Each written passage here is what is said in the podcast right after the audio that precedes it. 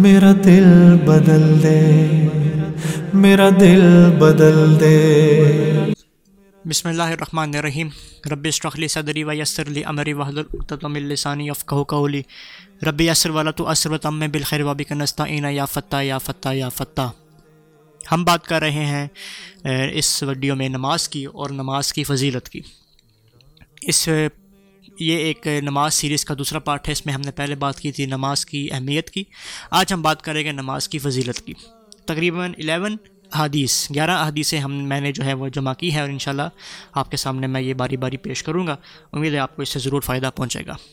پہلی حدیث کی طرف بڑھتے ہیں، اور آپ نے ہر حدیث پر ذرا غور و فکر کرنا ہے اور اس کو اپنے اوپر امپلیمنٹ کرنے کی کوشش کرنی ہے کہ آپ اس حدیث کے مطابق کہاں کھڑے ہیں۔ پہلی حدیث صحیح مسلم سے ہے۔ سیدنا ابو ہریرہ رضی اللہ تعالیٰ عنہ روایت کرتے ہیں کہ رسول اللہ صلی اللہ علیہ وآلہ وسلم نے فرمایا کہ 5 نمازیں ان گناہوں کو جو ان کے درمیان ہوئے مٹا دیتی ہیں، اور اسی طرح ایک جمعہ دوسرے جمعہ کے تک کے گناہوں کو مٹا دیتا ہے جب کہ کبیرہ گناہوں سے اجتناب کیا گیا ہو۔ ایک انسان میں 5 نمازیں فرض کی گئی ہیں، ہر انسان، ہر مسلمان مرد و عورت پر: فجر، ظہر، عصر، مغرب اور عشاء۔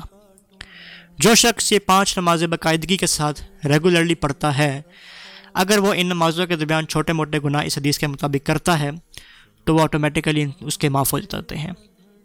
اسی طرح یہاں پہ جمعے کی بات ہوئی کہ اگر ایک انسان ایک جمعے کے اور دوسرے جمعے کے درمیان بھی کوئی چھوٹے موٹے گناہ کرتا ہے تو وہ بھی آٹومیٹیکلی معاف ہو جاتے ہیں، لیکن اس کا ہرگز یہ مطلب نہیں ہے کہ انسان 5 نمازیں نہ پڑھے اور صرف جمعے کی نمازیں پڑھے اور اس کے درمیان جو گناہ ہیں وہ جمعے کی فضیلت سے معاف ہو جائیں، بے شک وہ باقی نمازیں نہیں پڑھتا۔ یہ اس حدیث کا ہرگز مطلب نہیں ہے۔ وہ 5 نمازیں بھی باقاعدگی سے پڑھتا ہو اور جمعے کی نماز بھی باقاعدگی کے ساتھ پڑھے ہر جمعے۔ اس کے بعد ایک اور اس کے ساتھ فرمایا کہ کبیرہ گناہ سے انسان کو اجتناب کرنا چاہیے، یعنی کہ نماز پڑھنے سے کبیرہ گناہ معاف نہیں ہوں گے، البتہ صغیرہ گناہ یعنی چھوٹے گناہ معاف ہوں گے۔ بڑے گناہ جو کبیرہ گناہ ہے اگر وہ انسان کرتا ہے تو وہ انسان جب تک خود اس کے لیے نہ روئے، خود اس کے لیے اللہ تعالیٰ کے سامنے معافی نہ مانگے تو معاف نہیں ہوں گے۔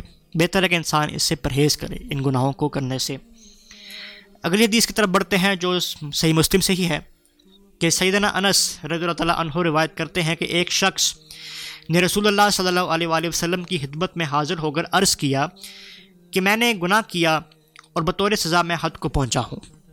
یعنی کہ انسان نے گناہ کیا ہے اور وہ اس کے مطابق اس نے ایک بہت بڑا گناہ کر دیا ہے اس کے شخص کے مطابق، لہٰذا مجھ پر حد قائم کریں، یعنی مجھ پہ کوئی ایسی چیز بتائیں کہ جس سے میں اس گناہوں سے اپنے آپ کو چھٹکارا پا سکوں، معافی مانگ سکوں۔ تو آپ صلی اللہ علیہ وآلہ وسلم نے اس سے حد کا حال دریافت نہ کیا، یعنی کہ یہ نہ پوچھا کہ کون سا گناہ کیا ہے۔ اتنے میں نماز کا وقت آ گیا، اس شخص نے آپ صلی اللہ علیہ وآلہ وسلم کے ساتھ نماز پڑھی۔ جب آپ صلی اللہ علیہ وآلہ وسلم نے نماز پڑھ لی تو وہ شخص پھر کھڑا ہو کر کہنے لگا کہ اے اللہ کے رسول، تحقیق میں حد کو پہنچا ہوں، لہٰذا مجھ پر اللہ کا حکم نافذ کر دیجئے۔ آپ صلی اللہ علیہ وآلہ وسلم نے فرمایا کہ کیا تو نے ہمارے ساتھ نماز پڑھی؟ تو اس شخص نے کہا کہ ہاں پڑھی ہے۔ تو آپ صلی اللہ علیہ وآلہ وسلم نے فرمایا کہ اللہ نے تیرا گناہ بخش دیا ہے۔ یعنی اس نماز کی فضیلت سے جو اس نے چھوٹا سا گناہ کیا ہوا تھا، جو اس کے نزدیک ایک بہت بڑا گناہ تھا، جس کے لیے وہ آپ صلی اللہ علیہ وآلہ وسلم کے پاس آیا اور فرمایا، کہنے لگا کہ مجھے کوئی ایسی چیز بتائیں گے جس سے میں اس گناہ سے چھٹکارا پا سکوں۔ تو اس نے نماز پڑھی آپ صلی اللہ علیہ وآلہ وسلم کے ساتھ، اور آپ صلی اللہ علیہ وسلم نے فرمایا کہ اللہ تعالیٰ نے تعالیٰ گناہ جو ہے وہ بخش دیا ہے۔ اگلی حدیث کی طرف بڑھتے ہیں جو کہ سیدنا ابن عمر یعنی حضرت عمر فاروق کے بیٹے رضی اللہ تعالیٰ عنہ سے روایت ہے کہ رسول اللہ صلی اللہ علیہ وآلہ وسلم نے فرمایا کہ بندہ جب نماز پڑھنے کے لیے کھڑا ہوتا ہے تو اس کے گناہ اس کے سر اور کندھوں پر آ جاتے ہیں، پھر جب وہ رکوع یا سجدہ کرتا ہے تو یہ گناہ ساکت یعنی معاف ہو جاتے ہیں۔ اگلی حدیث کی طرف چلتے ہیں، بخاری سے ہے۔ سیدنا ابو ہریرہ رضی اللہ تعالیٰ عنہ روایت کرتے ہیں کہ رسول اللہ صلی اللہ علیہ وآلہ وسلم نے صحابہ کرام سے فرمایا، یہ بہت مشہور حدیث ہے، آپ سب نے سنی ہوئی ہے، کہ بھلا مجھے بتاؤ اگر تم میں سے کسی کے دروازے کے باہر نہر ہو اور وہ اس میں ہر روز 5 بار نہائے، کیا پھر بھی اس کے جسم پر میل باقی رہے گا؟ تو صحابہ کرام نے فرمایا کہ نہیں۔ آپ صلی اللہ علیہ وآلہ وسلم نے فرمایا کہ یہی مثال 5 نمازوں کی ہے، اللہ تعالیٰ ان کے سبب گناہوں کو معاف کر دیتا ہے۔ یہ 4 حدیثیں تقریباً آپ نے پڑھی ہیں ابھی اور سنی ہیں۔ ان 4 حدیثوں میں ایک ہی چیز کو مفہوم جو ہے اس کا ریپیٹ کیا گیا ہے وہ یہی ہے کہ نماز پڑھنے سے انسان کے گناہ جو ہیں وہ آٹومیٹکلی معاف ہو جاتے ہیں. اور کتنے بدقسمت اور بدبخت لوگ ہیں وہ کہ جو نماز بھی نہیں پڑھتے اور عیاشی کے ساتھ گناہوں میں مشغول ہیں. تو کیا قیامت کے دن وہ کس منہ سے اللہ تعالیٰ کے سامنے حاضر ہوں گے اور کیا جواب دیں گے؟ پہلا سوال ہی نماز کے بارے میں ہونا. اور جب ہم کہتے ہیں نا کہ first impression is always an impression, جو آپ کو دیتا ہے امپریشن ایک ٹیچر کو، تو جب پہلا سوال ہی آپ اس میں ناکام ہیں تو کیا اگلے سوالات اللہ تعالیٰ آپ سے کرے گا؟ بالکل بھی نہیں. تو لہٰذا جو لوگ نماز نہیں پڑھتے ان کو بتانا چاہیے، ان کو گائیڈ کرنا چاہیے کہ نماز ایک امپورٹنٹ جز ہے اسلام کا اور ایک مسلمان کا.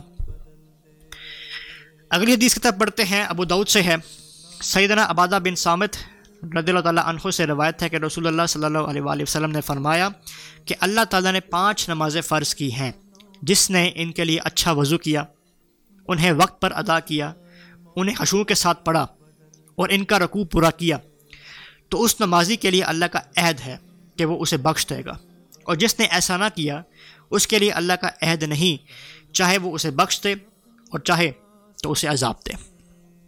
اس حدیث میں 4 پوائنٹس پر بات ہوئی ہے، اچھا وضو، اور پھر اس پر وقت پہ اسے وقت پر ادا کیا، اور پھر خشوع کے ساتھ پڑھا اور رکوع پورا کیا. اچھا وضو سے مراد ظاہر بات ہے جو نماز سے پہلے، اگر جس کا وضو نہیں ہوتا تو جس کا وضو نہیں تو پھر نماز بھی نہیں. اچھے وضو سے مراد یہ ہے کہ وضو جو ہے وہ پورا اچھے طریقے سے، جو اس کے پر فرائض ہیں وضو کے وہ پورے کرے، صحیح طریقے سے اپنے ہاتھوں کو دھوئے، اپنے بازو کو دھوئے، اپنے پاؤں کو دھوئے، سر کا مسح کرے، اچھے طریقے سے اپنے چہرے کو صاف کرے، 3 دفعہ کلی کرے، ناک پہ پانی ڈالے. یہ فرائض ہیں، یہ وضو کے جو ہیں وہ آداب ہیں. اس کے ساتھ ساتھ ایک اور وضو کا پارٹ بھی ہے جو ہمیں اکثر نہیں بتایا جاتا، وہ یہ ہے کہ پانی کو ضائع نہ کیا جائے. سنت طریقہ کیا ہے کہ انسان لوٹے میں یا ایک مگ میں پانی ڈال دے اور اس مگ یا اس لوٹے سے ہی وضو کرے، لیکن ہمارے ہاں ظاہر بات ہے ماڈرن زمانہ ہے تو ہم ٹوٹی کھول کے وضو کر رہے ہوتے ہیں، جتنا ہم کلی کر رہے ہیں اسی وقت پانی ضائع ہوتا ہے، جب ہم اپنے ناک پہ پانی ڈال رہے ہوتے ہیں اس وقت بھی پانی ضائع ہو رہا ہوتا ہے، جب ہم اپنے وضو اپنے ہاتھ کو یا بازو کو دھوتے ہیں اس وقت بھی پانی ضائع ہوتا ہے. یہ اچھا وضو نہیں ہے، یہ قابل وضو نہیں ہوتا. اس کے بعد فرمایا کہ اسے وقت پر ادا کرے، یعنی کہ با جماعت ادا کرے، مسجد میں جماعت کے ساتھ اس نماز کو پڑھے. اس کے بعد فرمایا کہ انہیں خشوع کے ساتھ پڑھے.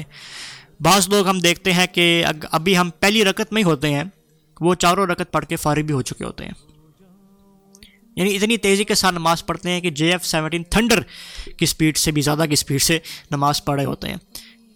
ٹھیک ہے، تو ان کو آپ کو چاہیے کہ انہیں بتائیں کہ نماز جو ہے وہ تیز نہیں پڑھنی چاہیے، بلکہ آرام سے ٹھہر ٹھہر کے اس کے ہر ایک لفظ کو آرام سے پڑھنا چاہیے، اور اس پوری کنسنٹریشن آپ کی جو ہے وہ نماز کے اندر ہونی چاہیے.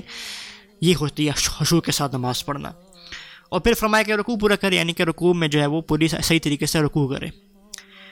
ایسا شخص جو نماز پڑھتا ہے اللہ تعالیٰ اس سے ایک عہد کرتا ہے، ایک وعدہ کرتا ہے، اور اللہ وعدہ کر رہا ہے، کوئی عام انسان وعدہ نہیں کر رہا کہ اللہ تعالیٰ اس سے گناہ بخش دے گا. اور جو شخص ایسا نہیں کرتا، یعنی وضو بھی صحیح طریقے سے نہیں کرتا، نماز بھی وقت پر نہیں پڑھتا، یا وقت صحیح طریقے سے نماز بھی نہیں پڑھتا، تو اللہ چاہے تو اسے گناہ بخش دے، چاہے تو اسے عذاب دے. اگلی حدیث کی طرف بڑھتے ہیں جو کہ صحیح مسلم سے ہی ہے کہ سیدنا عمارہ بن رویبہ رضی اللہ عنہ روایت کرتے ہیں کہ رسول اللہ صلی اللہ علیہ وسلم نے فرمایا کہ جو شخص آفتاب کے طلوع وہ غروب سے پہلے، یعنی کہ فجر اور عصر کی نماز پڑھے گا، وہ شخص ہرگز آگ میں داخل نہیں ہوگا، جہنم میں وہ شخص داخل نہیں ہوگا.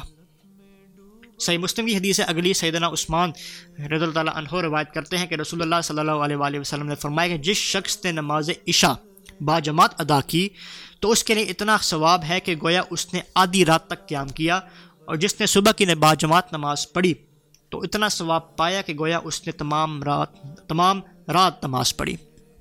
یعنی کہ جس شخص نے عشاء کی نماز با جماعت پڑھی اور اس کے بعد وہ سو گیا تو گویا اس کو پوری آدھی رات کا ثواب، یعنی اس کو یہی سمجھا جائے گا کہ اس نے آدھی رات تک قیام کیا. اور پھر اس شخص نے صبح فجر کی نماز با جماعت پڑھی تو اس کے لیے اتنا ثواب ہے کہ گویا اس نے یہ ثواب سمجھا جائے گا کہ اس نے پوری رات اللہ تعالیٰ کی عبادت میں گزاری، حالانکہ فزیکلی وہ طور پر وہ سویا ہوا تھا. ٹھیک ہے، تو اتنا یہ دونوں نمازوں کا با جماعت پڑھنے کا اتنی امپورٹنس ہے جو ہمیں نہیں پتہ. اگلی حدیث صحیح مسلم سے ہے کہ سیدنا جندب کسری رضی اللہ عنہ روایت کرتے ہیں کہ رسول اللہ صلی اللہ علیہ وآلہ وسلم نے فرمایا کہ جس شخص نے صبح کی نماز پڑھی وہ اللہ کے ذمہ عہد و ایمان میں ہے. یعنی جس شخص نے فجر کی نماز پڑھی اس کی حفاظت اللہ کے ذمہ ہے اس حدیث کے مطابق۔ اگلی حدیث صحیح بخاری اور صحیح مسلم دونوں سے ہے۔ سیدنا ابو ہریرہ رضی اللہ عنہ روایت کرتے ہیں کہ رسول اللہ صلی اللہ علیہ وآلہ وسلم نے فرمایا کہ تمہارے پاس فرشتے رات اور دن کو باری باری آتے ہیں، وہ آنے اور جانے والے فرشتے نماز فجر اور نماز عصر میں جمع ہوتے ہیں۔ جو فرشتے رات کو تمہارے پاس رہے وہ آسمان پر جاتے ہیں تو ان کا رب ان سے پوچھتا ہے، حالانکہ وہ اپنے بندوں کا حال خوب جانتا ہے، تم نے میرے بندوں کو کس حال میں چھوڑا؟ وہ کہتے ہیں کہ ہم نے انہیں اس حال میں چھوڑا کہ وہ نماز پڑھ رہے تھے، اور ہم ان کے پاس اس حال میں گئے کہ وہ گویا وہ نماز پڑھ رہے تھے۔ اللہ تعالیٰ نے ہر انسان کے لیے فرشتے، دو فرشتے اتارے ہیں، اور ان فرشتوں کی بھی ڈیوٹیز لگتی ہیں۔ فجر اور عصر کے وقت ان کی ڈیوٹیز جو ہیں وہ شفٹس چینج ہوتی ہیں، تو جب یہ فرشتے فجر کے بعد اور عصر کے وقت فجر کے وقت اپنی ڈیوٹیز پوری کر کے اللہ تعالیٰ کے پاس جاتے ہیں تو اللہ تعالیٰ گواہی کے طور پر ان شخص سے پوچھتا ہے کہ جب تم آئے اس بندے کو چھوڑ کر تو بندہ کیا کر رہا تھا؟ تو فرشتے گواہی کے طور پر فرمائیں گے اور فرماتے ہیں کہ وہ شخص نماز پڑھا تھا، جب ہم گئے تھے تب بھی نماز پڑھا تھا، یعنی عصر کے وقت، اور جب ہم فجر کی نماز کے بعد واپس آئے تو تب بھی نماز پڑھ رہا تھا۔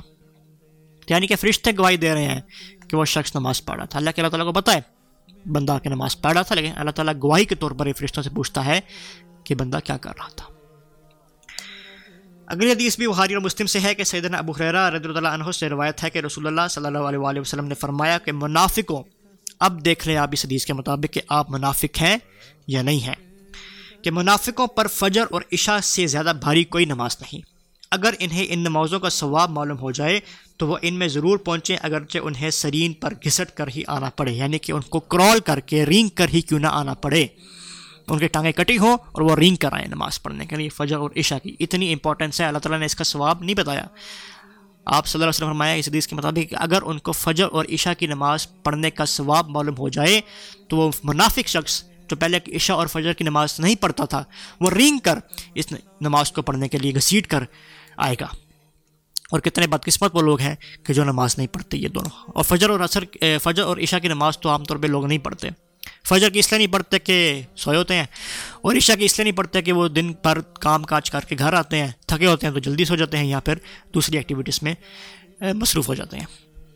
آخری حدیث جو ہے وہ بخاری سے ہے، وہ ایک واقعہ ہے کہ غزوہ خندق کے موقع پر جب مسلمان جہاد کر رہے تھے کافروں کے خلاف تو عصر کا وقت تھا، ظاہر بات ہے کافروں نے مسلمانوں کو نماز پڑھنے کی بریک نہیں دی۔ اس پر حضور پاک صلی اللہ علیہ وآلہ وسلم کو شدید جو ہے وہ افسوس ہوا۔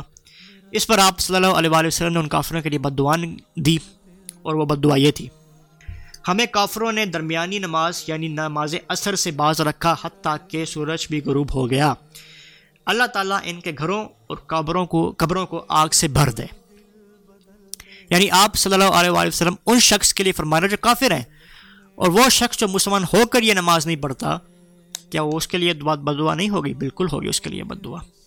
تو آپ اپنے گریبان میں جھانک کر دیکھ سکتے ہیں کہ اگر آپ نماز پڑھتے ہیں یا نہیں پڑھتے۔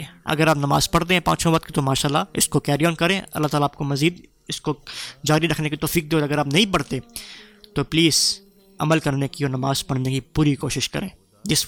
یہ آپ کے لیے پہلی پریورٹی ہونی چاہیے، نماز۔ Thank you.